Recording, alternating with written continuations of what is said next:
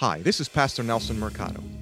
Thank you for tuning in to our podcast from the Nashville First Seventh day Adventist Church. I hope you are blessed by today's message. Let's bow our heads. Oh, Father God, we thank you for so much, uh, so many blessings you give us.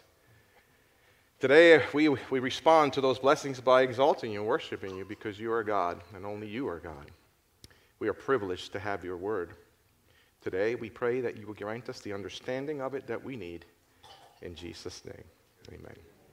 So, inside your bulletins, you have a, um, a study guide. This one is uh, sort of a, a, multiple choice, true and false. We don't have a PowerPoint today, but um, it, will keep you engaged in the message. So, I hope that you can uh, use it. Uh, you know, once in a while, I'd like to talk about difficult passages in the Bible.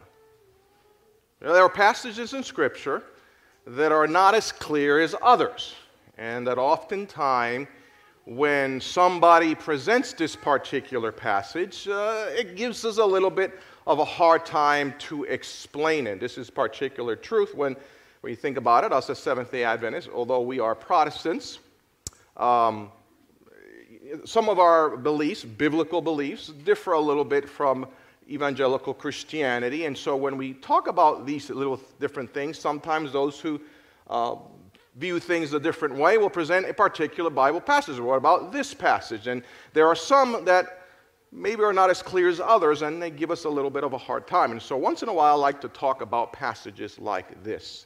And this is um, the example we're going to use today. Now, notice the, the message, the title of the message is A Grave Misconception. Uh, there are many misconceptions in our world today.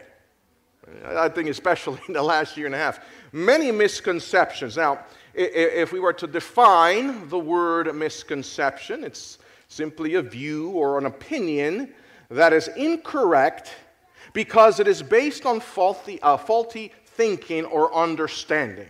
Right? So it is an incorrect belief or a conclusion really based on you could argue, incomplete information. We don't have all the information. Maybe we don't look at the, all the information, and so we come to a wrong conclusion. It's a misconception. And, and there's misconceptions just about anything. Just about anything, there's a misconception. I, I was uh, uh, surprised to find some misconceptions about some common things. Let me give you some examples. Coffee is made from coffee beans. That's something that we hear about, right?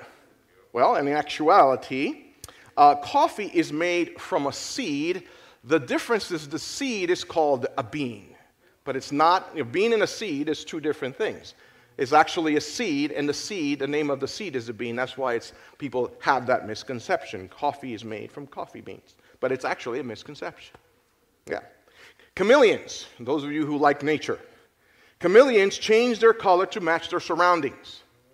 You've heard that, right? It's a misconception.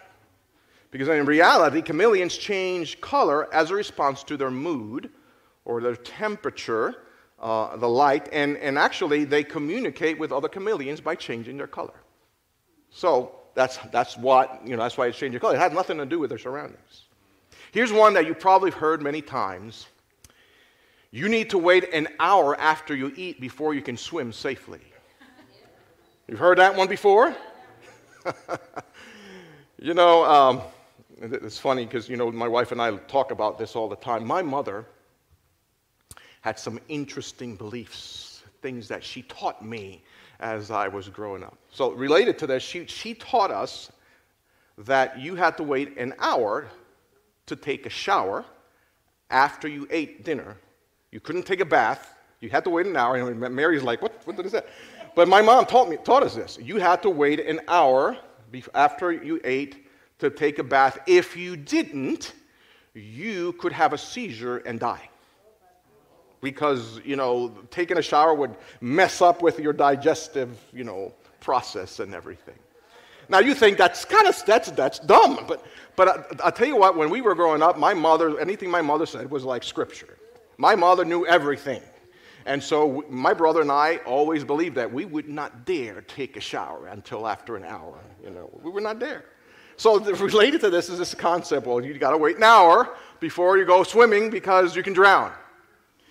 Well, I mean, that's not necessarily true, although, of course, you know, uh, as with any exercise after eating, you know, if you go swimming, you, it, it may be a bit uncomfortable because what happens when you eat is that the blood is shunted to the, uh, uh, the, the, the, stomach area to aid in the digestive process, and so it takes blood flow from the muscles. And so, if you're doing any kind of exercise, it will be uncomfortable, but you're not going to drown.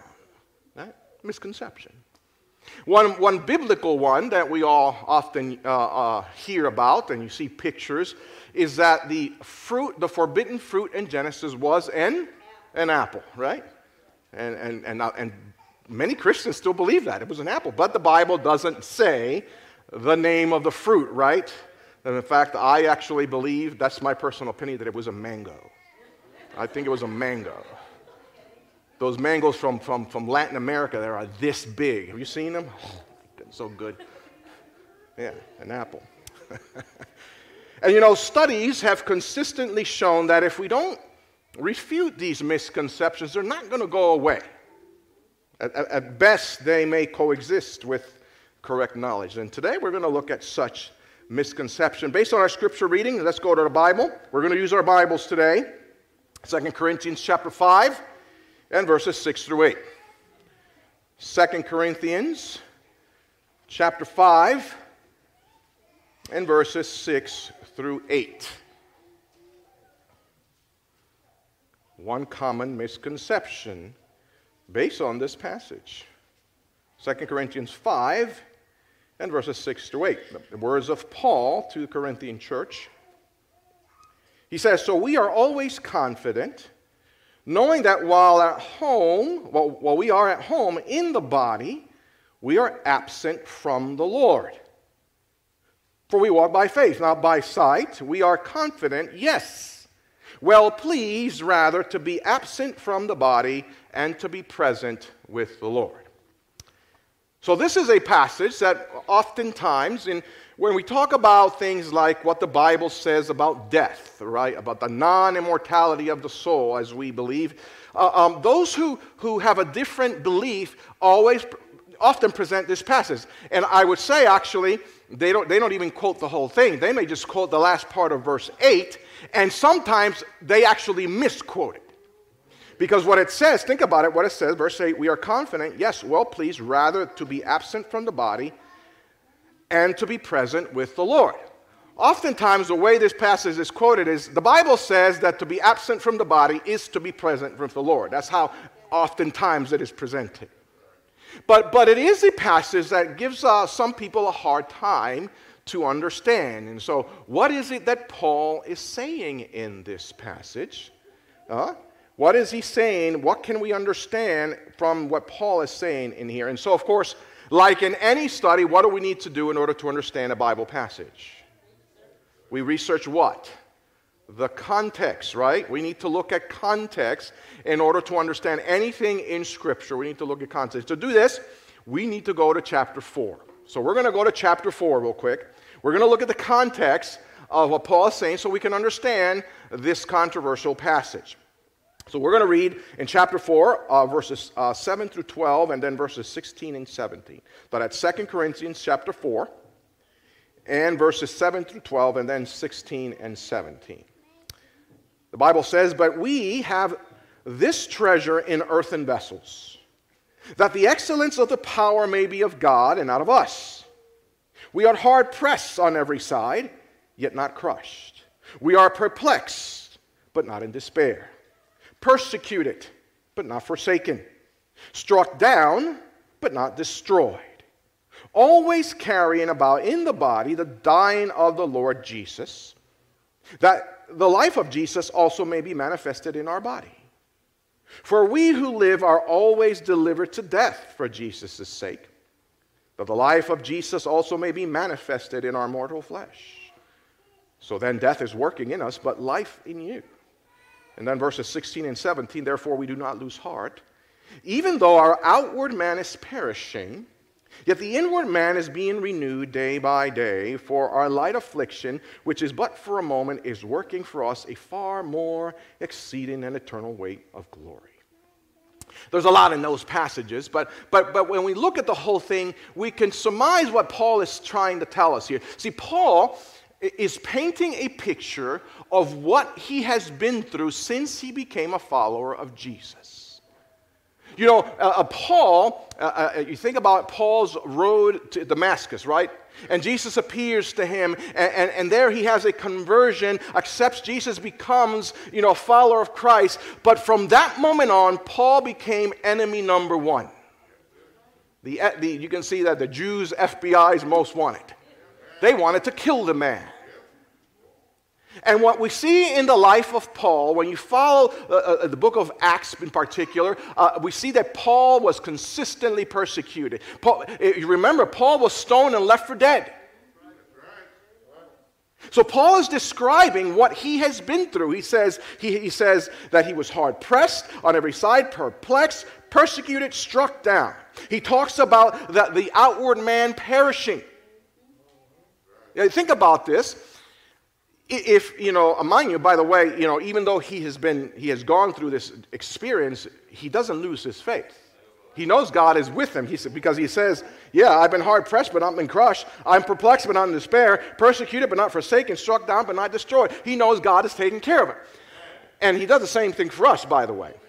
But think about it. If if you had been through what paul went through right?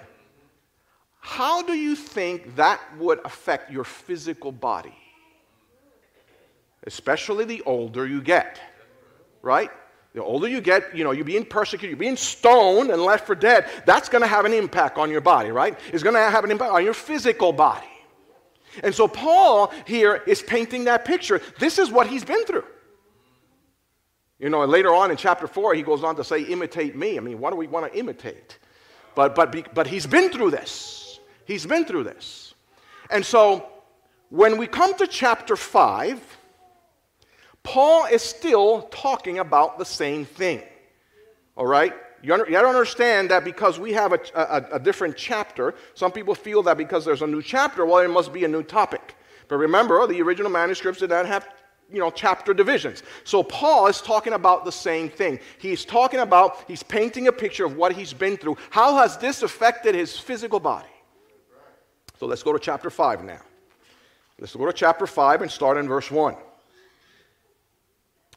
For we know that if our earthly house, this tent, is destroyed, we have a building from God, a house not made with hands, eternal in the heavens. So again, this is what Paul has been through. Paul's saying, This is what I've been through. This is how this has affected me. And then now in verse in, in chapter 5, verse 1, he says, talks about this earthly house, and he calls it this tent. He's making a contrast between a tent and a building. Not the same thing, right? A tent, we use it for camping.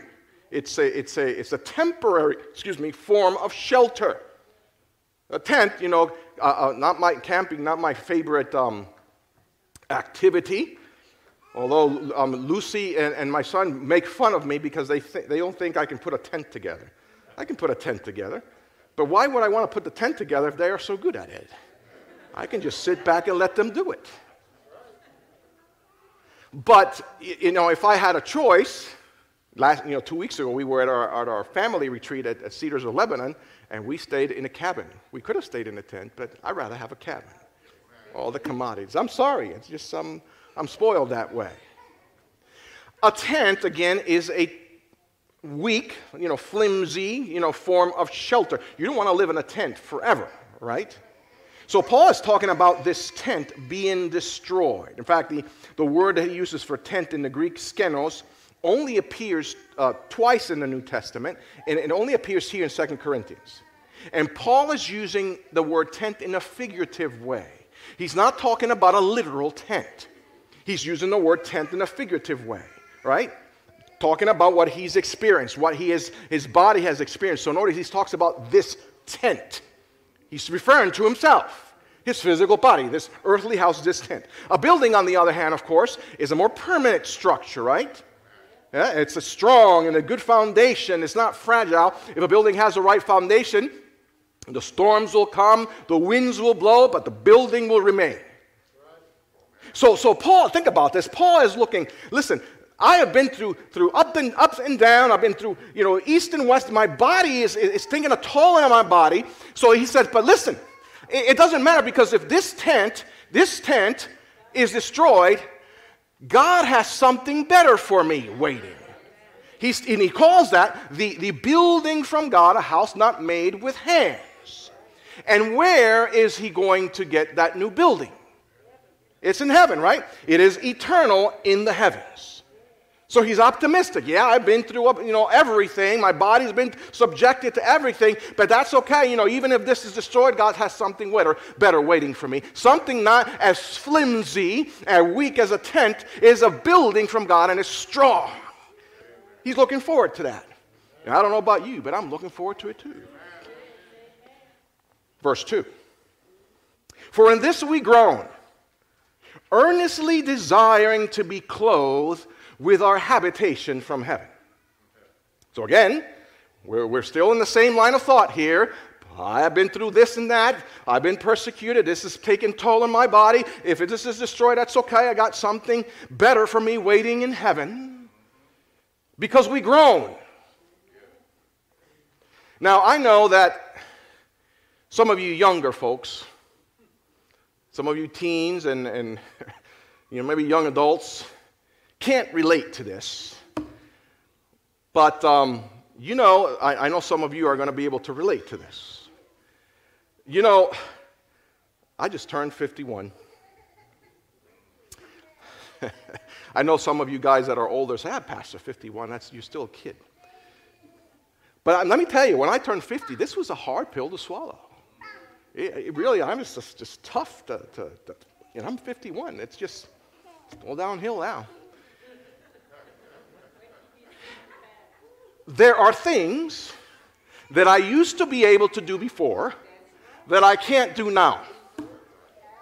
Yeah, there are things that I can't do more anymore.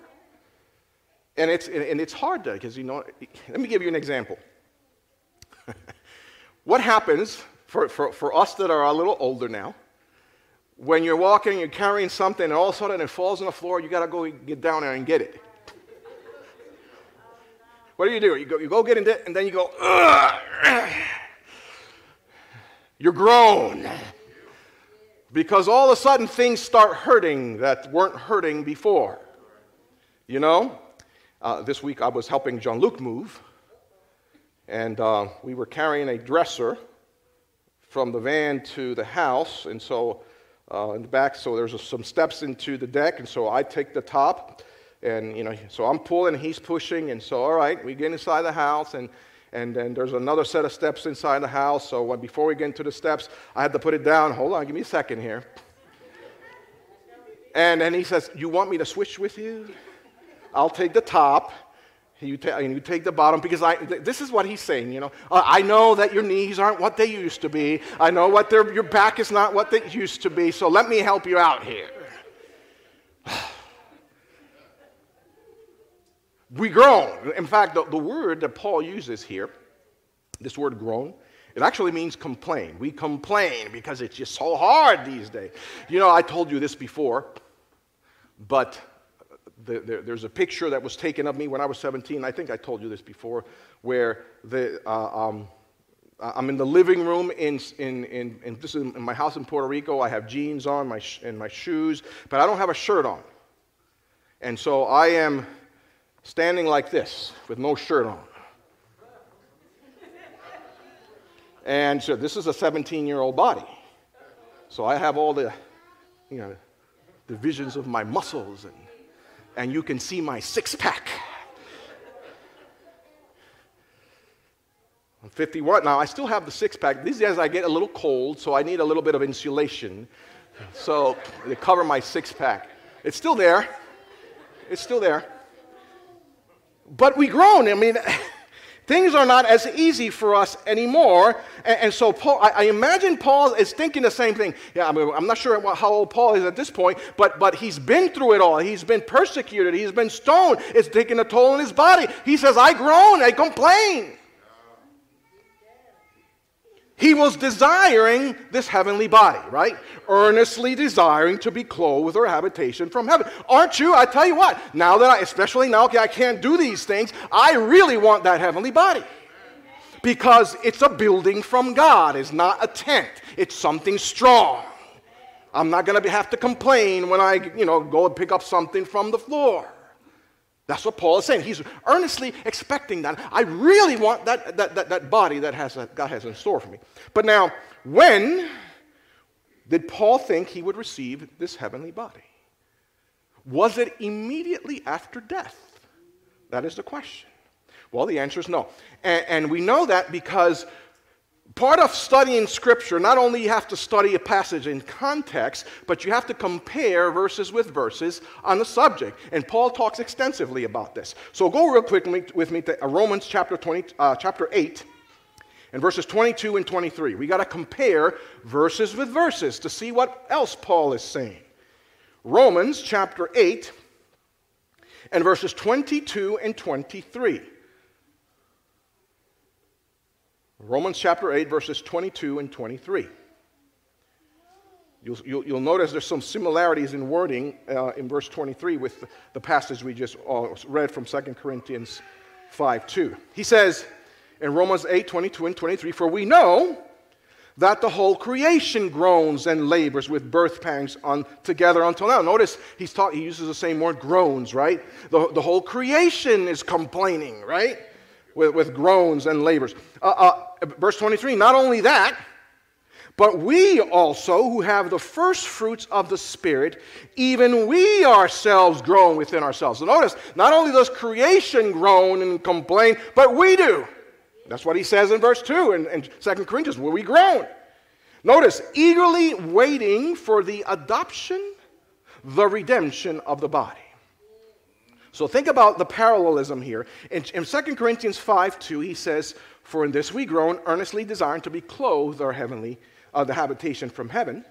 In Romans 8:23, he says, even we ourselves groan within, uh, we, within ourselves, eagerly awaiting the adoption. So there's a parallelism there. This adoption that he talks about equates to being clothed, to be clothed with our habitation from heaven. But when will we be adopted? He says it right there in verse 23 the redemption of the body. So to be clothed with our habitation from heaven is equated to the redemption of the body. But when does the redemption of the body take place? Well, Paul himself talks about it again. In 1 Corinthians chapter 15, verses 51 and 52, he talks about that we will shall be changed in a moment, in a twinkling of an eye, at the last trumpet, when this mortal shall put on immortality, when this corruptible shall put on incorruption. But it, doesn't take place until the last trumpet. And when is that last trumpet? The second coming.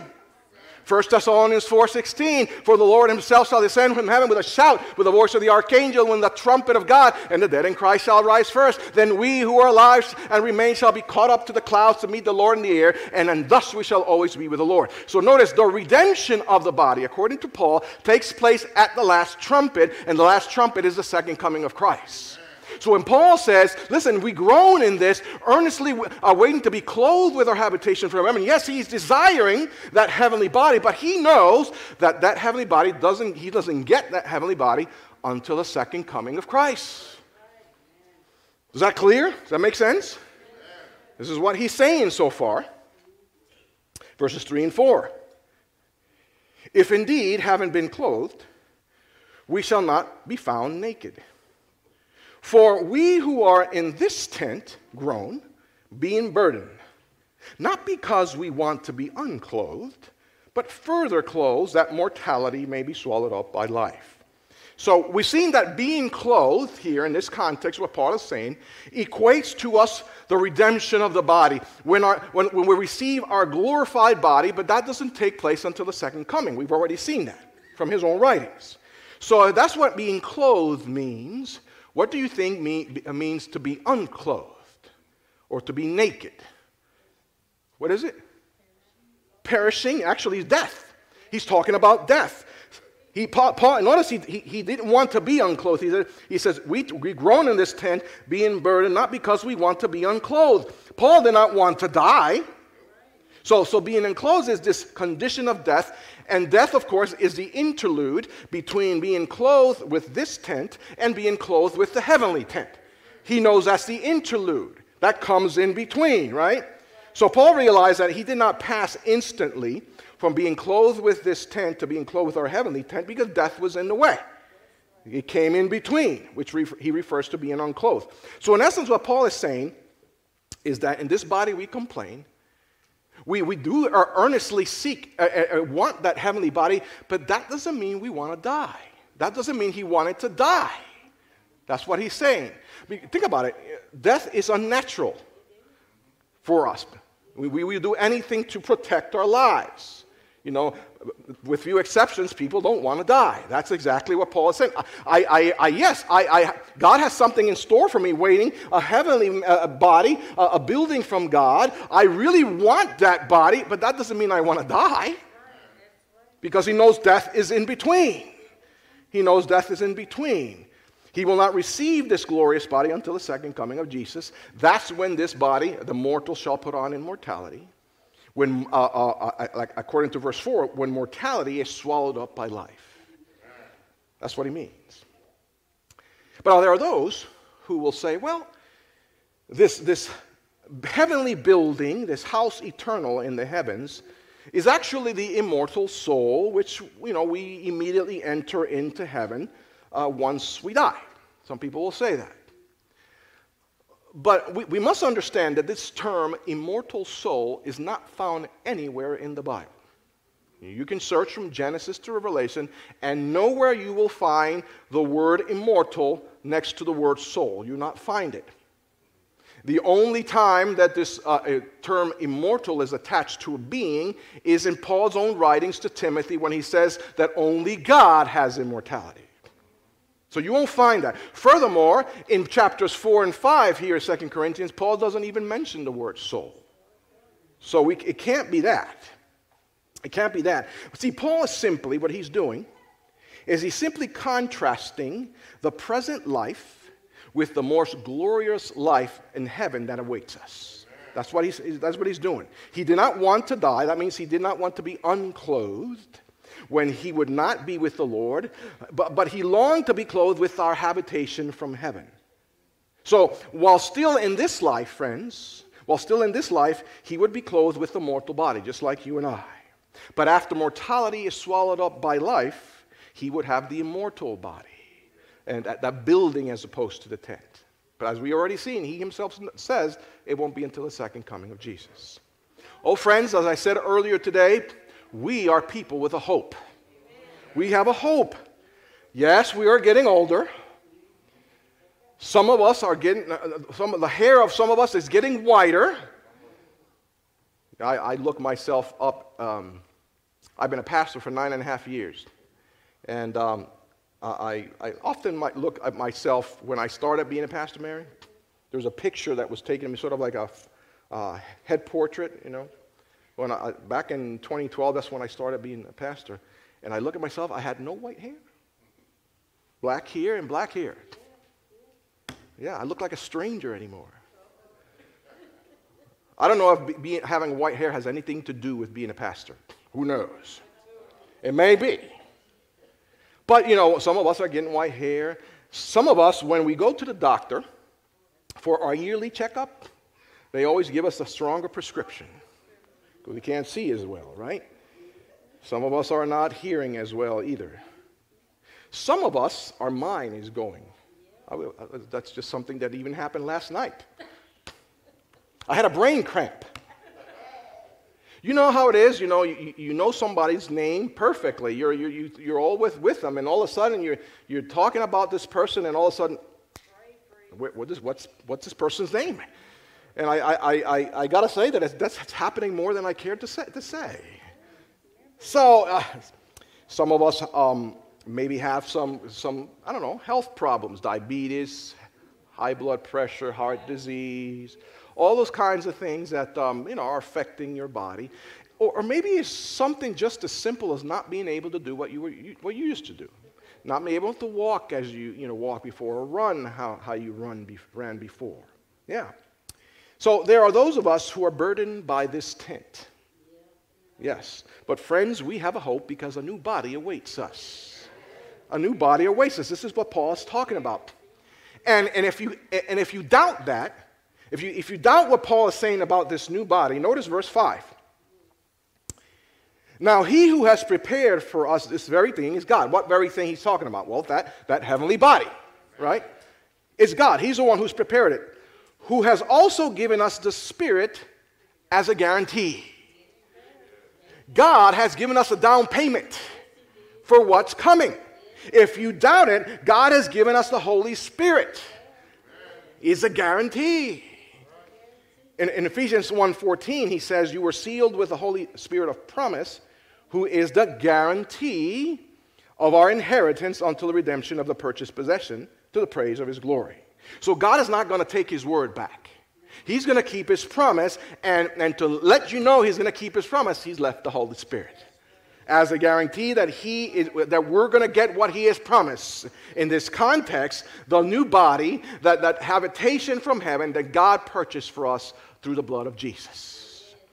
And because god has given us a guarantee now we go to verses 6 to 8 which was our scripture reading paul says so we are always confident why are we confident well, because God has given us a guarantee. He's given us the Holy Spirit. He said, Listen, I'm going to keep my promise. We are confident knowing that while at home, while we are at home in the body, we are absent from the Lord. So clearly, I mean, there's common sense, right? If I'm alive right now, I'm, I'm present in this body, well, I'm not with, with God yet. There's nothing controversial with that. We are not with Jesus yet. Jesus has not come back yet because he says that the redemption of the body is not until the second coming. So Jesus hasn't come back. Well, obviously, I'm not with God yet. Okay? For we walk by faith, not by sight. We are confident, yes. So again, we are confident. We trust. I live by faith. God has given us the guarantee. I know because the Holy Spirit has been given to me. I know that what He promised for me, that new body, it's coming. Right? So we are confident, well pleased, rather, to be absent from the body and to be present with the Lord. So, in essence, what he's saying, listen, yes, I am confident of what's coming, but, you know, if it's, all, if, if it's all equal, I would rather be with God than would be present in this body. I'd rather be with God, absent from this, and to be present with the Lord.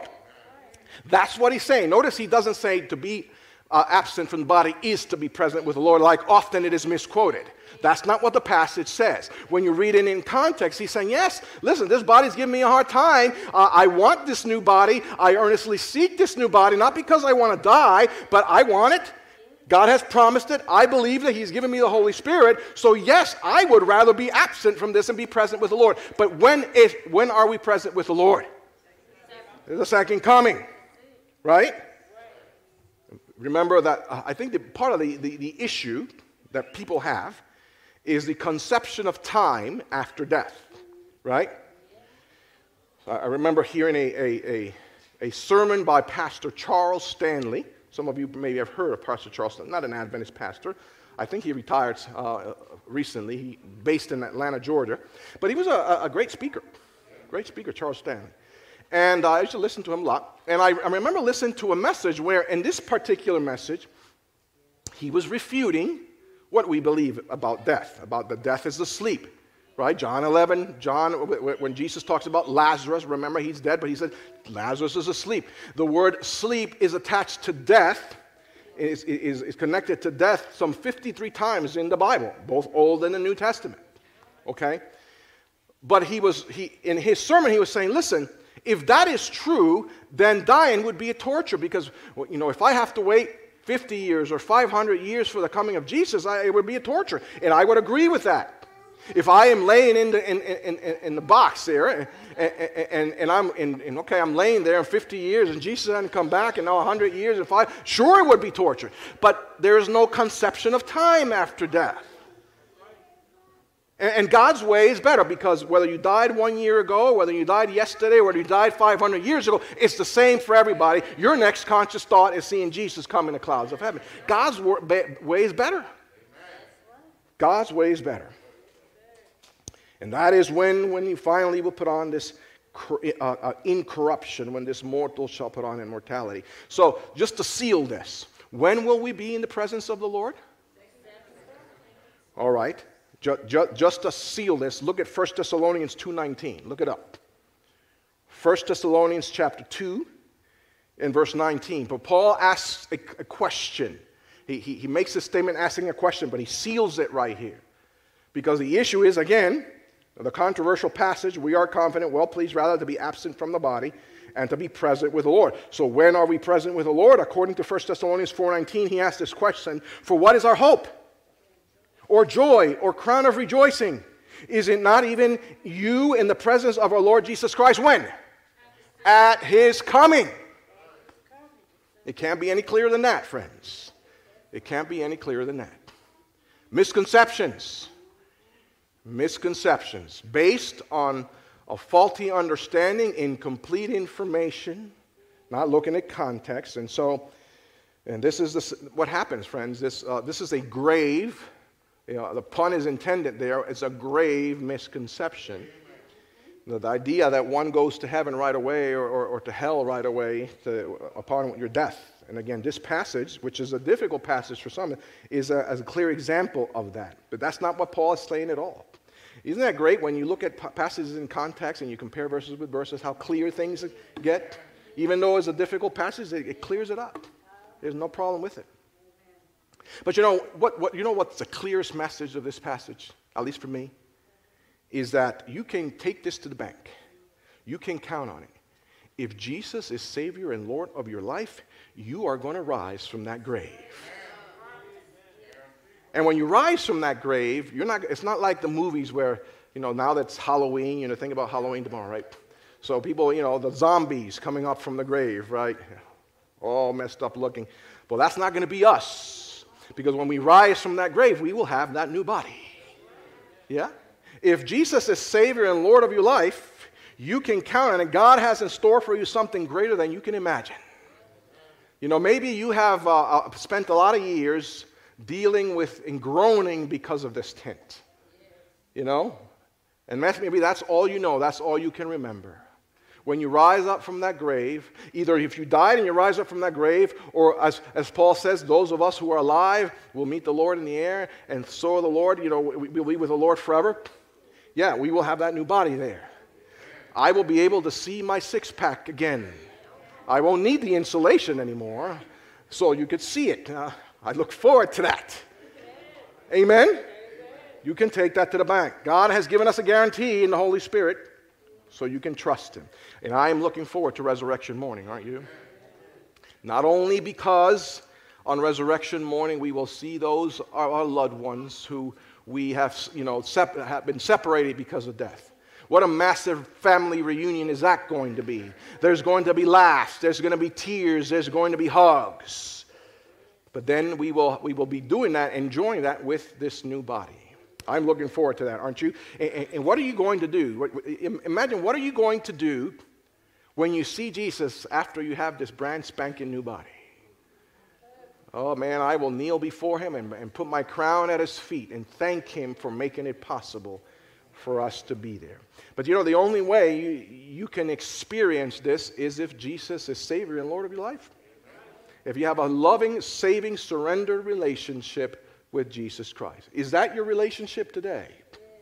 Because if it isn't, then why wait anymore? I don't know about you, but you know, why would you want to keep this old tent when God has something better for you and it's free? All you have to do is accept the gift of salvation. So accept it if you haven't done that.